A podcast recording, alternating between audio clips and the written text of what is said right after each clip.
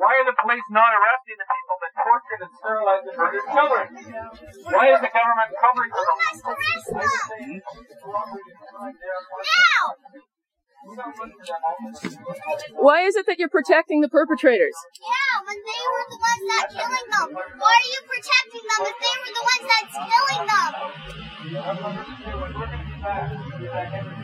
Yeah, why are you hor- why are you protecting the criminals? Yeah, why are you protecting the people that are killing the that killed the children? If you have children, imagine if they were killed if they killed your children. If you have some. It's not okay. And why are you protecting them? They're the ones that killed the children. And then you protect them. And welcome to Here We Stand. This is Kevin Annett, Eagle, strong voice.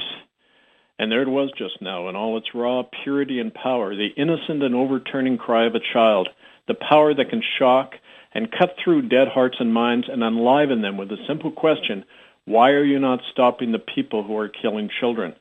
That's a cry that's aimed not just at the police and the courts these days, but at every single one of us. Why are you allowing the crime to continue? Well, that voice you heard in the opening recording was that of one of my own daughters. On that glorious day in March 2008, that 50 of 50 of us, actually more, but it seemed like a whole throng of us seized the main Catholic cathedral in downtown Vancouver, and we demanded to the police that they arrest child raping priests rather than protect them. Well, the cops couldn't face my daughter that day in her pure outrage. They actually turned away from her with a shamed look on their face because they knew she was right. But of course, simply making demands to other people never changes anything. It's only when we not only shout out the truth, but then take the power into our own hands and stop the criminals ourselves, that's when justice starts to happen. That's the first step towards not simply protesting crime, but ending the entire criminal system responsible for the mass murder of children. Well, tomorrow on October 16th, we're once again rekindling that revolutionary self-empowering spark by convening a new kind of court in Vancouver, a court that will issue summary judgments against killers in church and state, child killers, and give all the people the authority to arrest them and seize their wealth and buildings. Because as we know, no one is above the law, fine in theory, but in practice it happens all the time. And one of the chief defendants in that case, that's before the court, Charles Mountbatten Windsor, was disestablished legally and as far back as 1649 when the Parliament of England said no one is above the law and the king does not experience sovereign immunity. Any court under common law can try him. And so we remember that now because today on the show we're going to be not only talking about that but conducting a mini educational that's going to teach all of you how to take action by drawing on the lessons of the art of war and showing how these lessons can help us right now once we move from theory to practice. We're speaking today to that small minority of you, yet potent minority, who want to fight evil and not just discuss it. Those of you who are part of the growing leadership remnant of our common law republic movement that's banished genocidal churches, governments, and corporations from our lands and are actively reclaiming them. You can see how some of us did it that day in 2008 if you go to the latest posting at murderbydecree.com under ITCCS updates for that historic footage of our church occupation. Well, today on the show, I'm accompanied by Owen Lucas from our sister republic movement in England. So get out your notepad today, folks, and take down what we have to say. Take it to heart because what you'll hear today is a practical tutorial in how to win against bigger adversaries. If you want to win, always keep in mind these two basic questions. What will hurt your enemy the most? And what will empower your own people the most? Occupying the church that day did both. It went behind the lines of the enemy, surprised them, and sparked the whole movement to acknowledge genocide in Canada. And we had a lot of fun doing it. We're all extremely empowered. So that's one lesson we're going to talk about today. You have to know yourself and know your enemy. And that's why our discussion is based on two of my books, Common Law Training Manual and the Whistleblower Manual. You can get the details from ordering them at murderbydecree.com. And so stand by this week for more updates from our West Coast Common Law Court of Justice and its proceedings.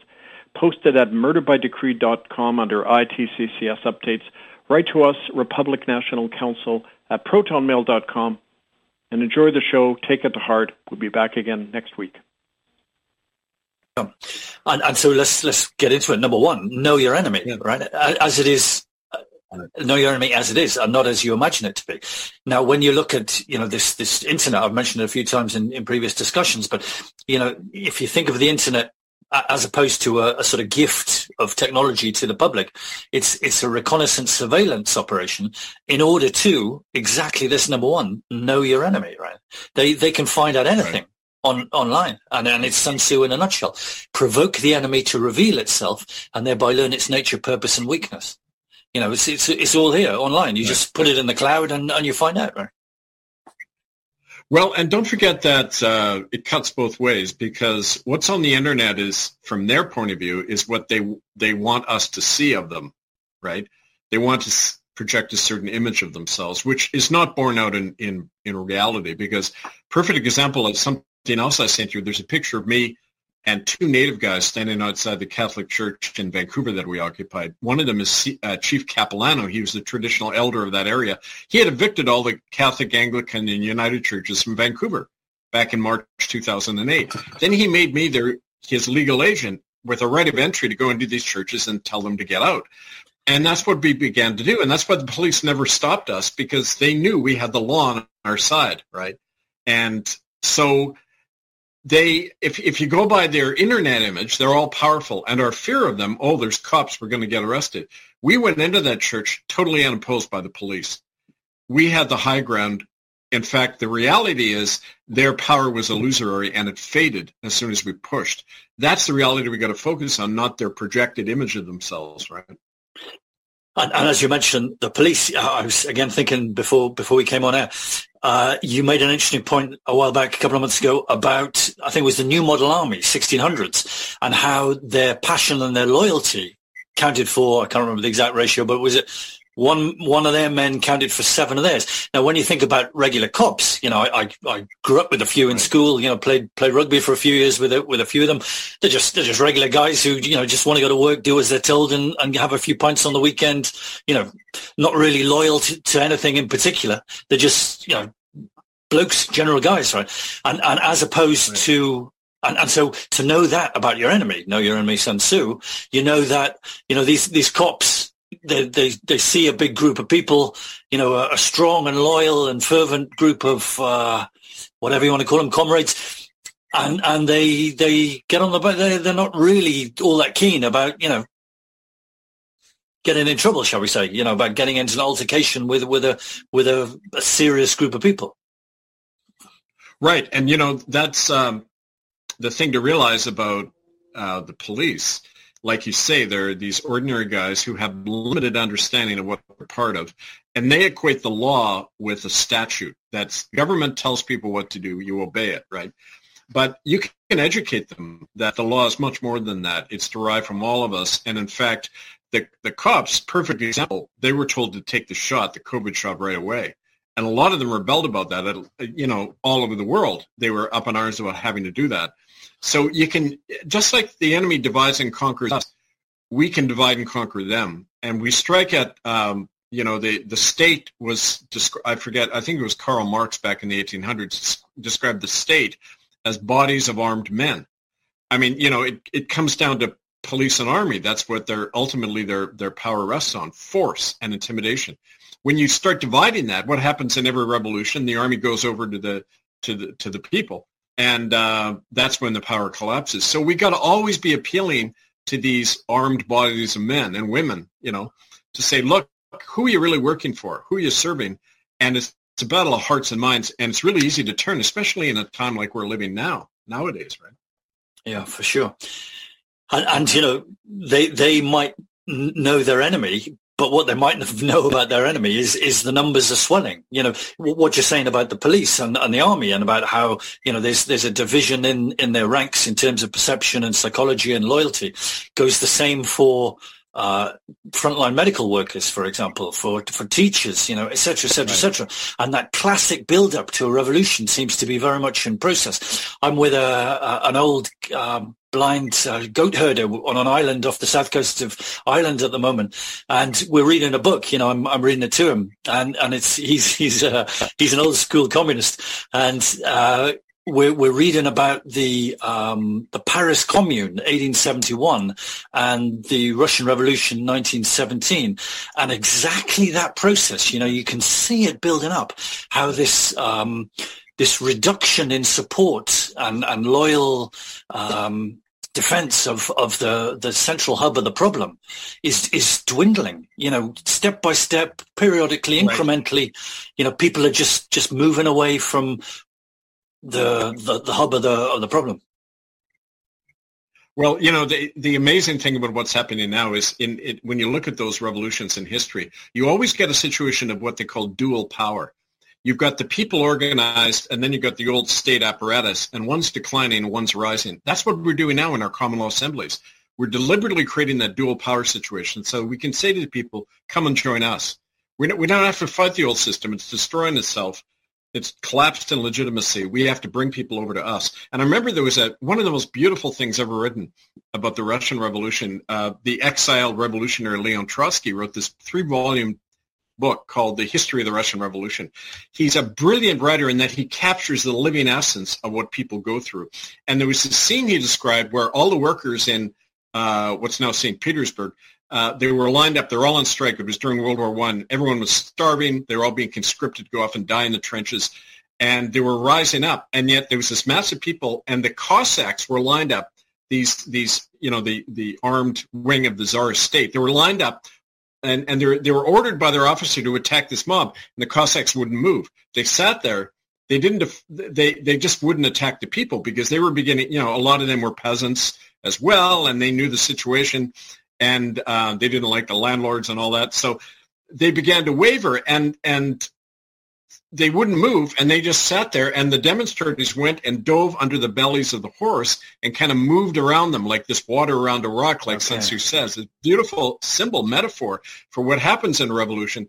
You flow around the system, and he said uh, the first steps of the revolution were unclear. They they it happened out of the belly of the horse and it was just that that kind of spirit of of, of spontaneity and improvisation and and this living transformation. And then one day the Cossacks literally turned around and left. And it's because the people got to them. And you do that by flowing around their system and using every opportunity to, to undermine, like water under rock, right? You undermine their, their power at every point. And that's what we're witnessing right now, right? But it's got to become clear and organized and, and draw on these lessons of history and say we've got to do the same thing now, folks, right? Yeah, hundred percent. Yeah, it's it's the the the, the classic um, pointers to that you know situation is is is right here you know to see. And and even though censorship's another one right? Censorship is is a classic know your enemy uh, issue where they're, they're trying to um, use the the flow of information you know as you're talking about water right uh, flows the, the flow of information to to stem the uh, the swelling numbers against them. But uh, it's it's falling flat you know King Canute I've said it a couple of times you can't you can't stop the tide the, the tide is really happening yeah, we, we turned that tide around by like several other, looking down that list from Sun Tzu, he says, never do what your enemy expects or be led by its actions. Always do the unpredictable and strike quickly and unexpectedly where they're weakest. And that's, um, you know, for example, people are talking about now making arrests or doing court cases. Well, think about for a minute. Do we have the power to make arrests now? No, we don't. So, you know, to raise that expectation, you've got to mention making the arrest as kind of a propaganda point. Yeah, we, we've got to stop these people. But can we actually do it now? No. What can we do? We can we can do something like what we did. You go in and occupy a church. You strike at what they love. And a few weeks after we started those church occupations, they buckled the churches uh, got the government to start issuing apologies, you know, all this cover up they did in response directly to us doing that. So think first, not the traditional way to act like protests and, you know, thinking we can make arrests or even forming courts. Do we have the power to enforce a verdict yet? Well, keep asking yourself, can we do that? Or could something else be more effective as a way to strike it, you know, cause greater reverberations based on the fact that we may not have a lot of numbers at this point, but they're out there. It's like this this gathering storm, And we got to inspire that storm by doing effective actions, not simply what we, we feel needs to be done, right? Okay. Yeah. That, that's that's the creative aspect of it all, right? You know, it's it's it's thinking on your toes, thinking on your feet. You, you make the point regularly about, uh, I think it's Napoleon's point, right? That you know you, you can't have too fixed a plan. Is is this one of our points on the list, perhaps too? Uh, uh, you you have to you have to move with the tide and and think on your feet and and you know dance depending on what's happening, and and so you know choosing those moments, timing it being everything, right? You you get in the flow state, yeah. and and you, and you you play it play it as it goes. Yeah, and you know the, the, the thing too about like reading, it's really important to read in history about how various guerrilla movements have succeeded. And uh, the main point of a guerrilla movement is you always act from out of the shadows. You you uh, you, you you you're formless. You, you don't let the enemy see you because if a bigger opponent sees you, bang, they crush you. Don't be too visible at all, but operate where you know they're weak. And um, I remember, you know, it's that there's that famous example of uh, when when Castro lands in Cuba to throw overthrow the Batista dictatorship. Okay, 1959. Um, he's got 80 guys in a boat, in a leaky boat, and they land on the shore of Cuba, and they're facing an army of 100,000 soldiers trained by the U.S. government, right? And there's 80 of them landing on the beach, and then they their their boat wrecks, and half of them are, are lost, and Fidel and Che are sitting there in the mango swamps with 30 guys. And Fidel's all excited. He says, we've won. We've landed. Because he, he knew that the thing was so tenuous, the, the Batista dictatorship was so tenuous that somebody striking at the right moment, at the key moment, like Napoleon says, there's one favorable moment, and the great art is to seize the favorable moment. He figured out that if we strike now, their whole thing is going to go down. And guess what? Within a month, they were moving on Havana. They gathered this huge momentum as they crossed through Cuba, operating out of their safe zones in the mountains, you know, um, and the army collapsed and many of them went over to the to the rebels. And so it's about timing and strategy and uh, not doing what the enemy wants or expects you to do ever. Right. And, and interestingly, looking at these um, these historical revolutions. So you got we, are talking about Cuba and uh, Castro, Che Guevara, this kind of thing. Similarly with, with Lenin and Trotsky, as as we've been reading uh, with with Ed the Goat Herder here. Um, terrain, right? Fight on your terrain and never on the enemy, and get on the front foot. Never be defensive. Always look for a way to to move forwards to to advance. Right. Well, right. what we had back in in those days uh, was a problem that seemed to crop up quite quickly was once that uh, that initial uh, throng of revolution had happened, they then had to come to a, a decision whereby do we stop and consolidate Castro Lenin, or do we right. continue try and make it an international thing? Uh, uh, che Guevara and Trotsky, right? And and the right. problem they got to was that the consolidators seemed to be actually similarly with the Paris Commune, 1871. The the the soldiers at Versailles. They, um, unlike the Cossacks in Russia, they waded on in, and there was a hell of a lot of executions on on right. the revolutionaries because because they didn't continue their advance, right? And so that uh, problem back then perhaps doesn't uh, occur now because the terrain is the whole globe. I think now, so so those right. those national boundaries that you know perhaps were relevant back then, uh, perhaps are not so much these days. I don't know what you think about that. Well, that's very true, you know, Owen, and people are certainly linked a lot more. Uh, there's a sense of global everything now, um, and so yeah, I think that, that that's valid. Now, the thing about uh, Trotsky and, and Che was that, yeah, they thought internationally. Trotsky had a term permanent revolution, where uh, basically he understood the dynamic nature of revolution, that eventually, yeah, you have to consolidate, but on as broad a basis as possible so that it won't be extinguished. Like revolutions tend to devour themselves. Okay, you had Stalin coming out of the revolution, like 30 million people dead, the exact opposite of what the revolution was supposed to be about, right? Yeah. And that tends to make people cynical about political change. But the thing you realize there is that that happened because Russia had been isolated. Uh, you know, the big right. powers deliberately tried to isolate them and uh, get them to destroy themselves. In Nicaragua, the same thing happened in the 70s after the Sandinistas took over. Reagan did everything possible to crush that revolution because he didn't want it to spread. And sure enough, when you get isolated, you get a new bureaucracy, acting not you know of the people but for the people in their name. And so uh, again, as part of the, the, the, the cycle that happens, you got to expect those cycles, but, but you got to keep the flame of that revolutionary idea alive. And you do that by spreading it international all the time. It, we did that in Canada. We got blocked uh, in, in 2008 when they brought in the official spin. So what did we do? We went international. We started the International Tribunal. You plant a thousand seeds and you, they can't put out all these brush fires. And I think that that's our general strategy, right? So how about they, they know us, you know, know your enemy. And, and they know that uh, a large percentage of the, the public, the population, just want to have that easy life and, and go back to sleep, go back to work, go back to the factories, go back to capitalism.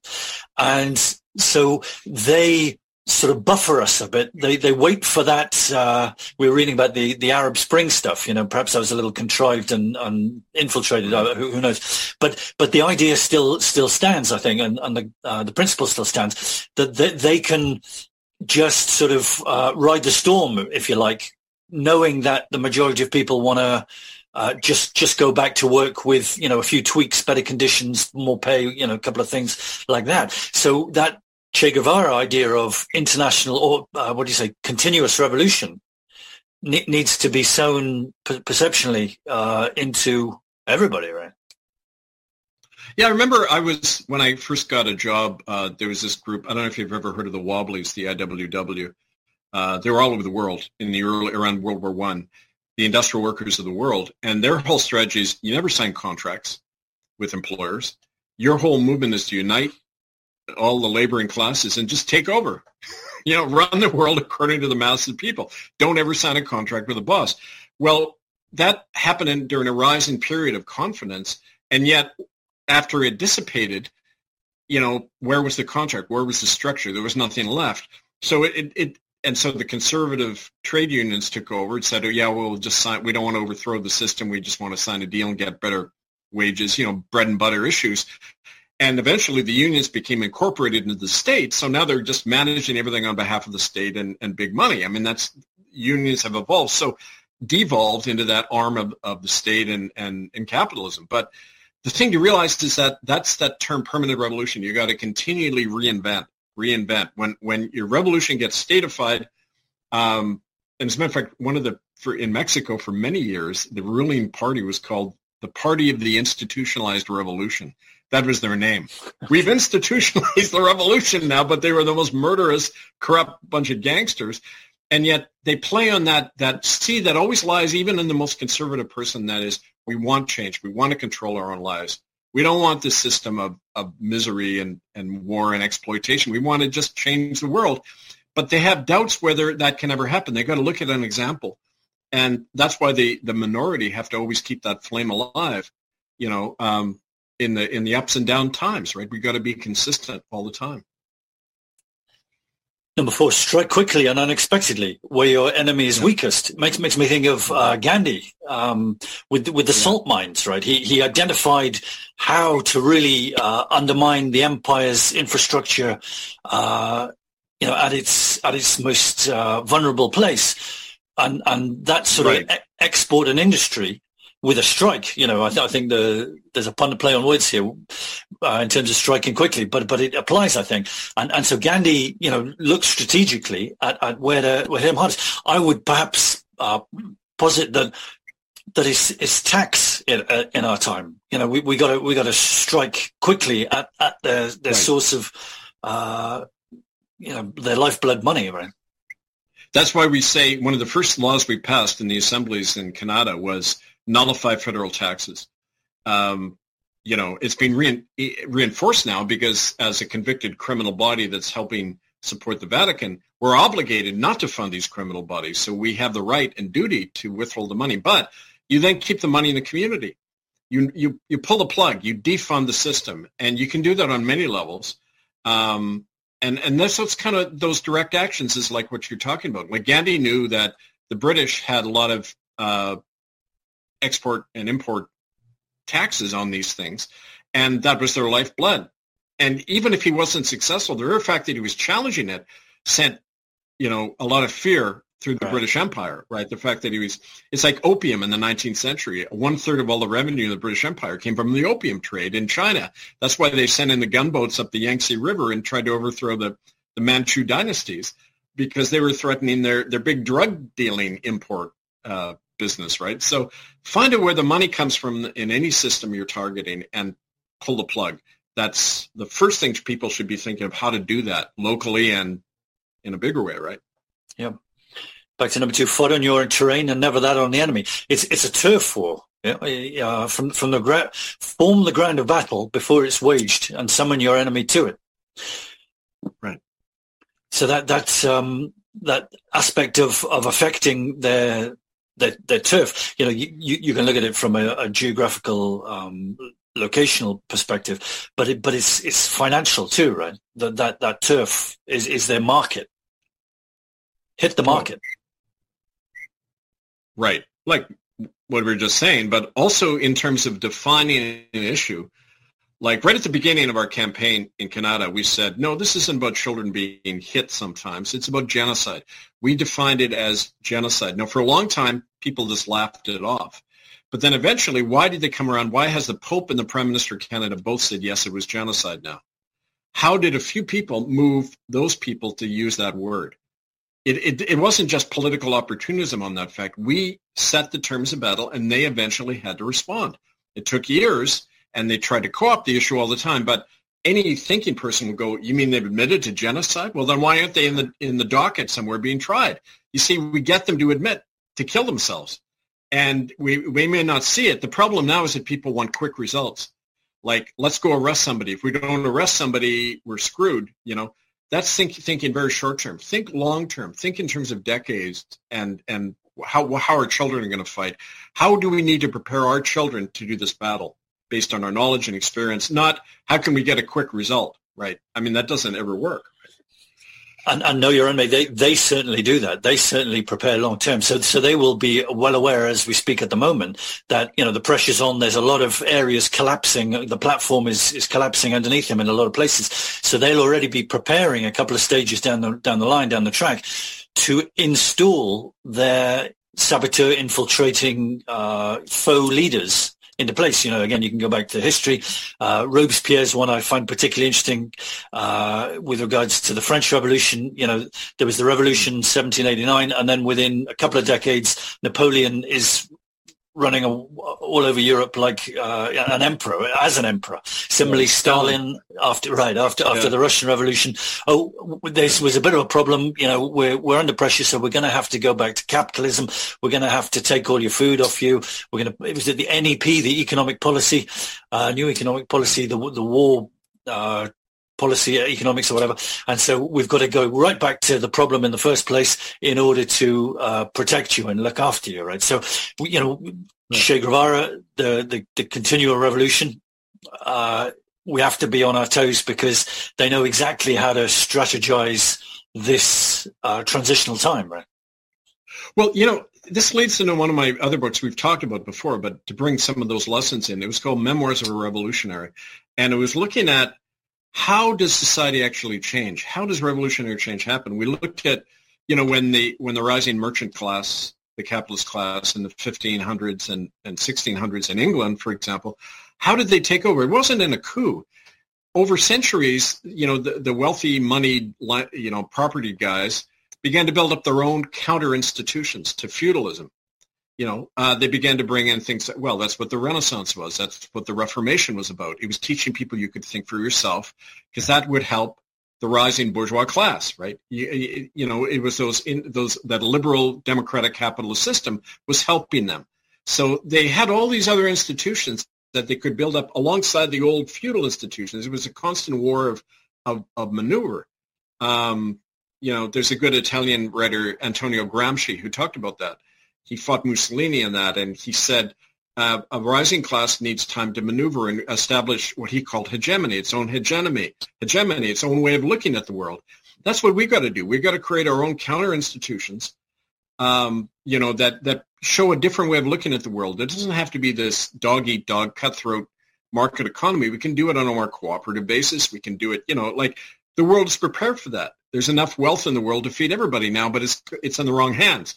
It's got to be in the hands of all the people. So how do you build up those counter institutions? That's what history teaches us. That's where your force comes from because Cromwell and those guys couldn't have beat the king militarily and politically unless they had have had a long history of, you know, they, they often say the English Revolution was led by the London merchant class, which is true. Guys like Cromwell and that, they were uh, landed gentry who had more ties with the, the merchants in London than they did with the old you know, the cavaliers, the old aristocrats, and the the, the residue from the feudal era. Um, it was a, these two classes battling them each other, uh, and now we've got the numbers on our side. We're not minority classes. Well, eighty percent of the people stand by and watch and are cannon fodder for either the capitalists or the king. Now there's all of us. We can take over the world now, but we got to learn these lessons from history and apply it now to what we're going through, right? Yeah, yeah uh, you know, it's, it's, it's again that psychology aspect, you know, the, the divide and rule. You know, we could do we could do the whole uh, hour here or forty minutes here on uh, know your enemy. So so what what what you got at the moment is I don't know if it's the same where you are, but in, in London there's uh, a whole regiment of psychologists uh, working in Whitehall, civil servants, non non representative elective, uh, you know, propagandists like uh, Winston Smith from 1984. You know, he, he's right. they're, they're, sitting at their control desks, getting all the data through the databases about how the yeah. people are, are, you know, moving this way, moving that way psychologically, and and they're they're they're steering us, right? Using the media as a rudder to move people this way and that. But if you know your enemy, if you know that's the case, if you know that your, you know, your Facebook feed or whatever it is, is, is going to be triggering you emotionally in certain direction in order to, to split you into one camp or the other so that you've got, you know, on, on the low level, on the public level, you've got an enemy to fight, whether it's, you know, uh, in nation, in terms of nation, in terms of gender, in terms of sexuality, who knows what they, they, they pitch you against. But you know that that's going to come because they've got a, an army of, of, psychologists especially to do that. You know, economics is the obvious one. You talk about the merchant class and the aristocrats, proletariats, bourgeoisie, whatever you want to say. Divide and rule. Know your enemy, right? They they do that to us on a, in a big way. Right, and you know, we uh, you were talking earlier, you know, about um, the example the other day. You said, well, would Robin Hood have used the sheriff of Nottingham's hall to hold his meetings in to plan how to overthrow the sheriff of Nottingham? Well, of course not you know, but we use their medium. We're using the internet.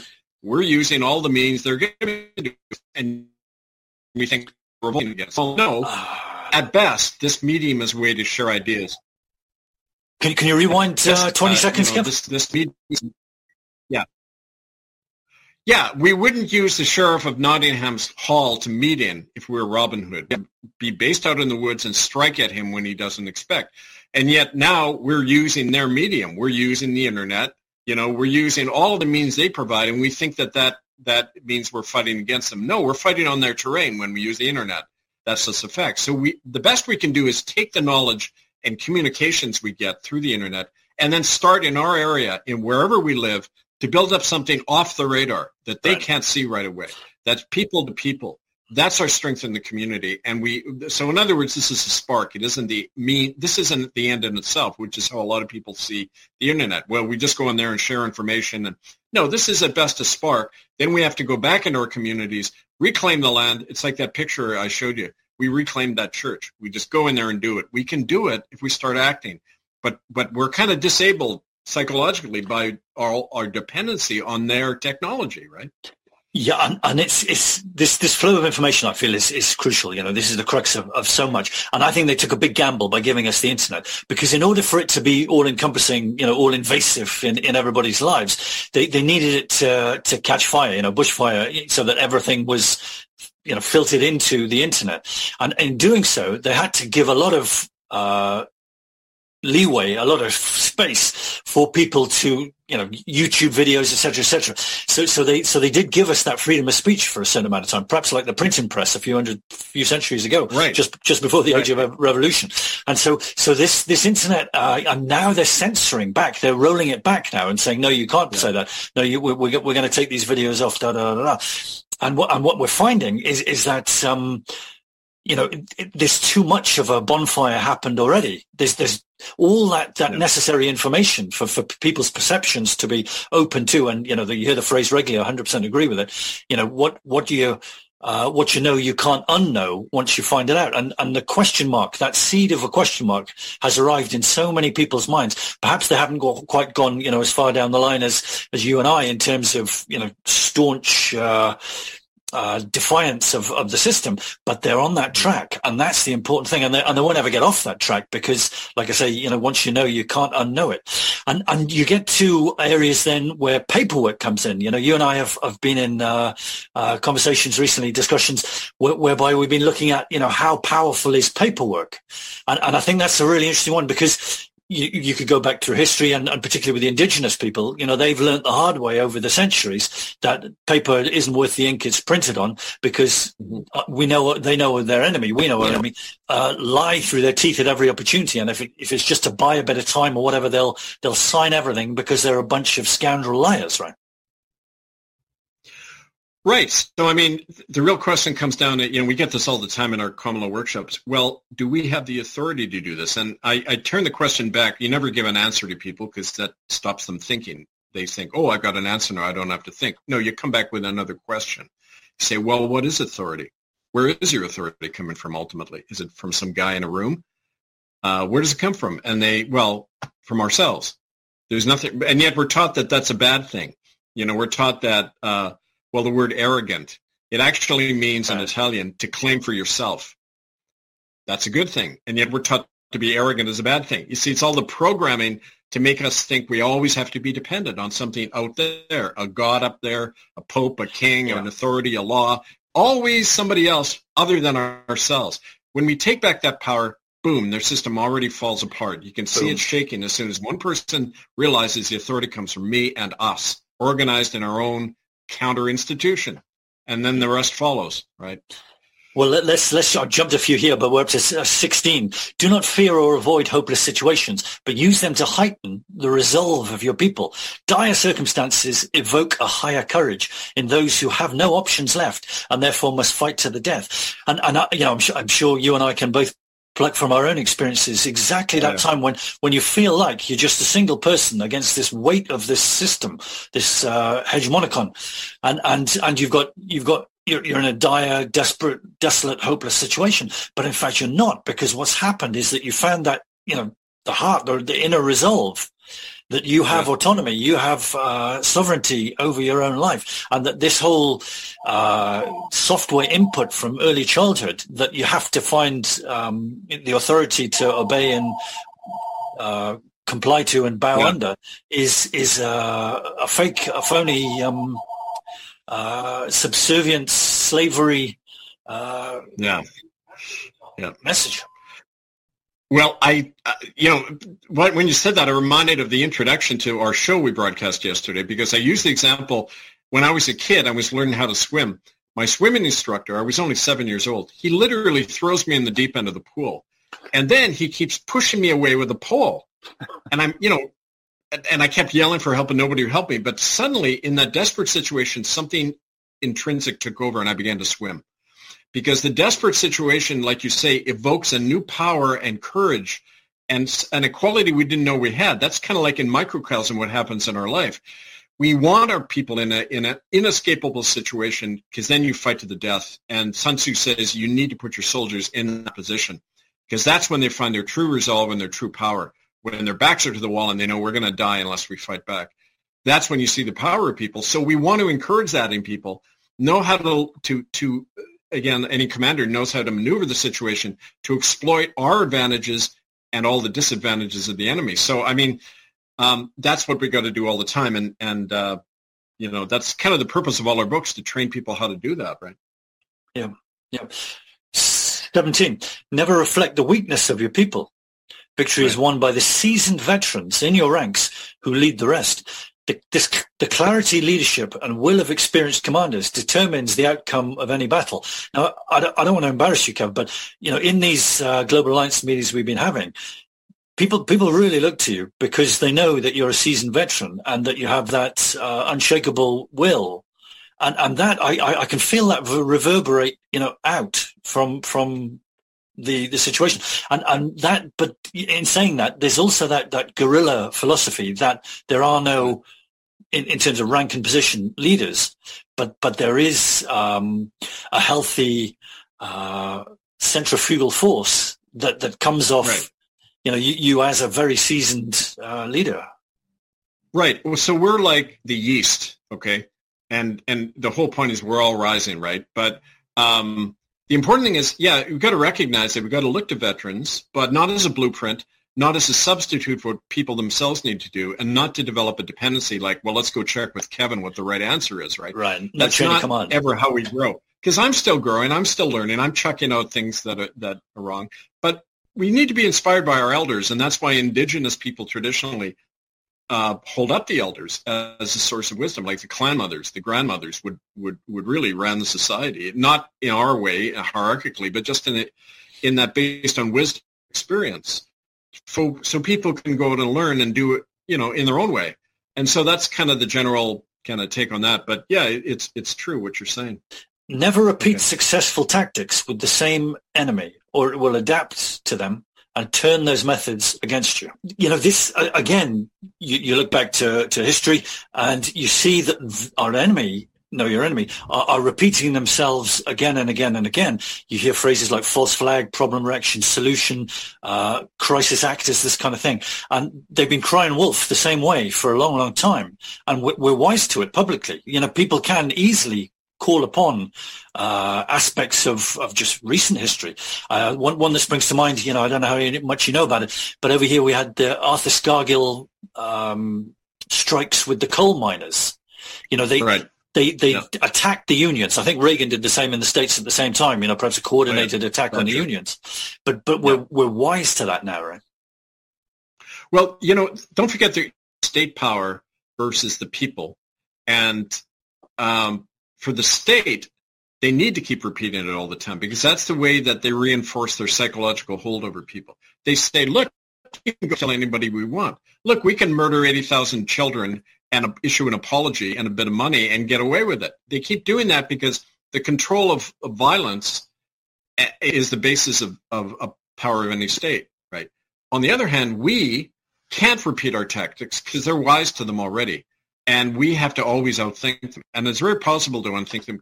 It's easy to identify a state, uh, the the methods of a state power because they've got a set protocol they got to follow all the time. They can't ever deviate from it. So we can run rings around them like a guerrilla movement does. We can strike. They have to defend from us against us at every point. They don't know where we're going to strike, and so they're, they're dissipated that way. Their their strength, their, their attention is dissipated. So they, they the, the fact is we have to always come up with new tactics because we're, you know, in a different situation than they are. So that's one thing to remember. And that's why going back to the previous point, we can never reflect the weakness of our, of our, the people in our ranks. We can't go down to the level of the lowest it's based on fear and so you've got to raise people up all the time to the level of the highest, like we talked about. And you do that by getting people to think creatively. And, you know, when you do that, I'll give you an example. Um, at first in our movement, we did the usual thing, uh, say with the churches. We, we held protests and the cops would show up and nothing would happen, right? We'd talk to a few people. And one day, one of the native elders, the way the sit-ins actually started, we were at an Anglican church in downtown Vancouver and it was raining outside. And this one native elder said, to hell with this, I'm going inside. and so we all went with her, getting out of the rain. We had our signs. We were standing there in the church lobby and they're all looking at us like, who are these strangers, right? And, uh, I mean, the last thing they want in a church are a bunch of poor people and poor Indians, right? So, and then we said, hey, come on, let's go in and talk to people. So then we started infiltrating, but we did it to get in out of the rain. And then we said, hey, wait a minute, let's build on this. You know, none of us thought about that, but circumstances evoke that wisdom that, you know, when you get stuck in rut, in a rut, in a way of thinking and acting, you know, institutionalized activism, you know, it, we, we got to the, the universe keeps intervening and say, uh-uh, no, go over here and do it this way, guys. Right. And they freaked out that day. They didn't know what to do. The cops were standing outside impotently. The, the, the priest is standing there. What do I do? You know, like, and it, it made the headlines and there was a lot of humor about it. It was great, right? But right. you follow that lead. Right? Prompted by Mother Nature. right. Thank you, rain. And, and what you're saying about the uh, the the clergy, the priests, and, and the cops exploit the inflexibility, the rigidity, and slower movements of the bigger enemy by outmaneuvering, outpacing, and outthinking it. You know, they they, they wanted to, to check the policies, right? Uh, what's what's you know, flag comes up, no prior experience to, to what's going on here, right? It's, it's not in the rule book. what do we do? Exactly, and and that's why I like that. Uh, you know, that when we were talking in that interview, the, the shit in tactic at the airport, where they just occupied all the toilets at the airport. Well, where is the airport most weak? It's not in their administrative office. It's all the toilets because if you shut those down, nobody between the flights has a chance to piss or, or crap, and it's mayhem. And and so find out the equivalent in any system. What's going to cause the most damage and pain to the enemy, and you hit that. You know, you're not you're never polite. They never are. you know, you never uh, act out of consideration. But where are they weakest? Where is it going to most hurt them? Right. Uh, number eight, we we mentioned touched on a little earlier. Never act defensively. There is no reliable defense in battle. For a defensive posture invites attack. Now, Ed and I, again, you know, we, we, have been having our chats, reading our book, and one of, one of my points that he disagrees with is, is that uh, protests are um, backing up, supporting the authority of uh, the regime, of, of the, um, uh, the tyranny, and, and that in doing so tells the uh, the enemy that we are just asking for them to rule us differently or, or you know right. change their minds on, on, on a certain amount of things. Um, it's whereas, both. You know, uh, generally it's true what you're saying. I mean, uh, that you can't ever ask for anything from the system. That, that's thinking defensively. But it also depends the leadership element there. You know, I've seen two different situations. The leaders of a protest when they get up and say, we demand this, we demand that, again, that's get your hand out. You're asking for something. They ignore you and you're deflated, right? Um, but I've also seen a leadership element, and it's usually just springing from the grassroots. The unofficial leaders get up and say, to hell with this. Let's seize the building.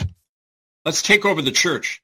Let's do this. And we're not budging at all. We're just taking it over. And that's uncontrollable. When you have that leadership element that says, we're taking it back, we're not asking for anything then a, a, protest can be amazing. Then it's right. the start of a revolution. You're taking it over. So it's a question of, again, leadership. What are you saying to people? Are you empowering them or ask or making them more dependent? That's always the issue, right? Exactly, and, and, and, this was, was Ed's point was was that it it, it uh, creates this great uh, throng yeah. of, of morale and spirit, and then you know you have the, the, the different way of doing it, such as the Occupy movements. Was that 2011, something like that, right? Uh, yeah. Where no nobody budged, they just occupied, right? They you know like the toilets at the airport, but but on a on a global scale, pretty much, and and that really scared him because it was it was a new yeah. tactic, a surprise maneuver, right? Like to sit in with the auto workers uh, you know, in, in, in Detroit in, in the 30s when they took over the plant, or in, in France in the 30s in the Popular Front. They did the same thing, the occupation of the factories. They just took over the factories and said, what are you going to do now? We control your wealth. You know, they should never have left. They should have started running the factories on a different basis, right? Yeah. And that's, you build that counter economy. You say, we can, we will show you how we can operate it differently. And it's like when the, uh, back in the 1800s, when the eight hour movement began, and people, you know, working 14 hours in a in a sweatshop, they said, no, after eight hours, we're not asking for anything. After eight hours, we all stop work. We all walk off after eight hours. You want to fire all of us? Who's going to run your factory? Okay. You stick together and you just create the new situation you want. And that's, but the problem is that the labor movement got pacified to think we always have to ask for something. That's, that's why they brought in, you know, one of the things that, that was the death knell of the labor movement was right after World War II, they brought in what's called the union dues checkoff. So the, the, the, the, unions got their money because the boss would auto, and the government would automatically check off union dues from their paycheck. So you created a new class of union leaders who weren't dependent on the workers anymore. They were dependent on the state. And, you know, the so then very craftily made them an arm of the state, right? Just like they make the churches an arm of the state with their tax exempt status, right? So we break that all the time. We got to break those those connections to the state all the time with with new forms of action and organization, right? and, and this is the, the age old chess game. You, you, you make the point uh, regularly that, you know, when there's a lot of steam, you gotta, you gotta channel it into a piston. Well, that piston then creates right. uh, a requirement for delegates, leaders, representatives, spokespeople, you know, whatever label you want to give it, that, that piston needs to come or, or seems to uh, naturally go into a, a, a, smaller group, for want of a better, a better phrase. And then if that group can then get influenced or, or corrupted or, or um, bribed or whatever it is, then you know the unions, the Soviets, the uh, whatever you want to call them, the, these the throng of the public, the throng of the uh, people. Uh, you know how it's channeled and where it's channeled becomes the the all important question. Again, you know I've mentioned it a few times. I, I, think Donald Trump is a very interesting character at the moment because he seems to uh, call upon patriotism of of the USA, but oh, yeah. you know can he be trusted? But you know, he, he, he, he wanted people to be injected, right? He's appealing. Oh yeah, yeah. No, he's tied into the whole. He is the corporate system, but the point is, he's very crafty because he knows that Americans have a very populist undercurrent. They don't like government. They don't like people telling them what to do. So he milks that, just like you know, uh, you know, religious leaders do, right? They know how to milk people and lead them. And it's interesting. Um, after Bush, they brought in Obama to kind of corral the, the liberal left element to keep them tied into the state. After Obama, and they, they bring in Trump to corral the, the, the right-wing element and keep them tied to the state. I mean, it's, it's the same game playing out, but he's saying what people want to hear, so he's their new messiah. And I remember uh, a presidential candidate, the only one I, I, ever admired was a guy called Eugene Debs. He ran for the Socialist Party and the populist movement in America in 1920. He was in prison when he ran for president. He got 3 million votes. But he had this oh, great yeah. saying, uh, Eugene Debs said, I will not be a Moses to lead you into the promised land because then I could lead you out again. Okay. You have to do it through your own action and have no leaders. And, you know, that anarchist idea is something the system can't handle because they need leaders to control people through, right? Right. And, and, and also, uh, we, have got over here the Houses of Parliament, right? And, and if they can funnel everybody through that you know, bullshit talking shop of, of Westminster, yeah. the, it's the Palace, right? Palace of Westminster. The People's Party is the Labour Party over in Britain, in London. And they've got a Sir Keir Starmer running the show, right? And since, since Tony Blair in the 90s, you know, it's, a lot of people call it Tory light, conservative light. It's basically the, the right wingers, but just a, a sort of, uh, you know, di- a little bit diluted version of it. Well, I was I was chatting again with, with Ed when we were in our book uh, that if this kind of very left guy, a Bernie Sanders sort of character, Jeremy Corbyn, hadn't arrived, then all those uh, lefty voters would have had a few decades without any hope whatsoever of of their you know philosophy, if you like, having uh, a figurehead or a leader or this kind of thing. So so right. it begs the question: Was Jeremy Corbyn uh, a necessary uh, sort of emergency character to maintain the uh, the, yes. the interest in in the Palace of Westminster bullshit? Absolutely, that's the role. That's traditionally the role of the labor or social democratic leaders. I saw this in person in 1983. There was a general strike in British Columbia, biggest in Canadian history.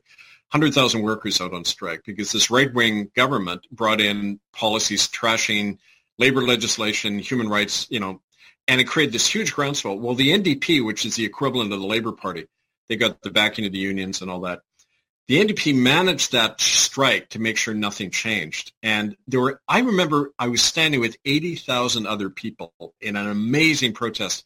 We filled up the Vancouver downtown areas. You couldn't see the end of it. It was this, it was like a revolution, right? And the NDP with a labor leader called Jack Munro, they make an inside deal with the government, getting one of the five non-negotiable demands. They get their one demand and they tell everyone to go home. And we all did everybody went home when one guy told them to. Now, the question isn't why did he sell out, because that was his, his role structurally to do that. The question is, why did 80,000 people go home? Okay. Why didn't they say, fuck you, we're staying in the street, we're going to take over, right? Because they were conditioned from childhood to, to follow the authority of the leader that they, they, they, they decided on the authority, right? You know, similarly with, yeah. with Jeremy Corbyn over here, I, I, I've never been a fan of the guy, even though, you know, a lot of sort of altruistic people think he think he's he, he was a, a, good guy in, in, the political system. But, you know, as an alienated parent and got huge complaints about the, the family legal system, the, these corrupt courts that, you know, sever families apart. He, he wrote an open letter to the public because he was getting so much, you know, requests to, to do something about it as, as the People's Party guy. He, he wrote an open letter saying, no, I'm not going to do anything about it. Well, you know, that tells, told me everything about the guy. Well, it was a total fraud. It, yeah, and it's also not just because people are conditioned to obey authority, which is true. It's because they don't see an alternative. And if there had been an organized leadership, and we tried, we had small little groups that were trying that. We weren't big enough. We were lost in this huge of 80,000 people. If you had a truly revolutionary group organized beforehand with roots in the community, you could say to people, screw that, follow up. We're, we've got this counter-hegemonic movement building over here. That's why we've got to build our assemblies now and create the alternative now so when the crisis moment comes, there's an alternative, you know, and and so you know that that that whole thing about uh, the the Labor Party and that that's their role to contain the masses. That's that's historically what they've done, right? To hold it all together, right? And and the other thing we know, know your enemy. You know, back to the the initial point, uh, we've we've got this leadership soap opera pantomime, you know, going on at the moment. Is Boris Johnson going to come back? You know, Liz Truss was in for a couple of weeks, blah, blah, blah, blah, blah, you know, etc., etc., etc. And the whole thing is covering up this act of parliament that's gone and gone under the radar with regards to the media, which, which basically, um, is telling the police, don't even worry about the courts anymore. You know, if, if you, if we give you orders to throw people in the back of the van and to, you know, uh, dr- draconian, uh, hardline police state yep. stuff, go for it but nobody's talking about that because because the soap opera's in place. So know your enemy. Distraction. Yeah. Distraction over here, whether you get screwed over here. I mean, that's the standard thing. But I remember in the there was a London Docker strike in 1890 or something. The whole city was was shut down, and Tom Mann, one of the strike leaders, the soldiers were brought in to break the strike, and they issued a letter that got him thrown in prison for years. He it was addressed to the soldiers, and they say, "Don't shoot." You're the sons of working people. We're out here for you. Don't shoot. Turn your guns on the real enemy right? He was calling what they were doing a few years later in Russia, right? Turn the guns around, folks. Um, and so that's the appeals we got to make to the police. Look, there's going to be a, an, an, answering for what you're doing one day, right? There's an account of, an accounting that's going to happen, and you got to come onto the side of the people. So how about this one then? That they, their their enemy, they know us. Um, and what's happening is that they're doing a surprise attack on us at the moment, whereby popping up all over the world, Australia, London, I've heard as well. I'm sure over with you with the, with this uh, West Coast Chinese thing, that, that there's Chinese police stations uh, popping up yep. around the place. Should we, should we close on that one? Oh yeah, well, I mean that again is psyops. That's showing them that we have the right to go anywhere. Uh, in Canada, Canada and Australia are on the front lines because China needs them so badly geo- geographically, they need to take in Australia as part of the whole Southeast Asia empire, Canada for the resources, right, and as a backdoor into the U.S. Uh, so yeah, those are front lines now, but um, it, it, this has been going on for a long time. The Chinese, have, like the Americans, have operated openly in Canada for a long time. They're just waving the flag more that way and saying, "See, we're running things." But perfect target. Guys should go in and shut down and say, you know, we never gave you permission to build here. Let's start occupying these Chinese cop shops, right? I mean, like, give them the walking papers. Uh, everything is an opportunity. Instead of thinking defensively, we're being attacked. Think offensively. How can we use this to to uh, turn the tables on them more, right? Yeah, right. And and you know, as a, as a closing point, it, it tells me uh, if if they're having to bring in Chinese police stations, that the native cops aren't with them, right? Right, but that's true. Otherwise, uh, that whole that whole thing is broken down. You see, that's the reality. If you stay in the bubble of their internet and their controlled media, you see a certain thing. When you go down to the ground, you see something very different. And their whole system is falling apart in Canada. They know that. And that's why the Chinese are moving in so quick to replace it. So yeah. Try to at least. That's why we have Canada. yeah. Republic of Canada. Okay, good place to stop. Cheers, Kev. We've done the hour. Uh, okay. Chat, chat soon. See you on the weekend. Thanks, Owen.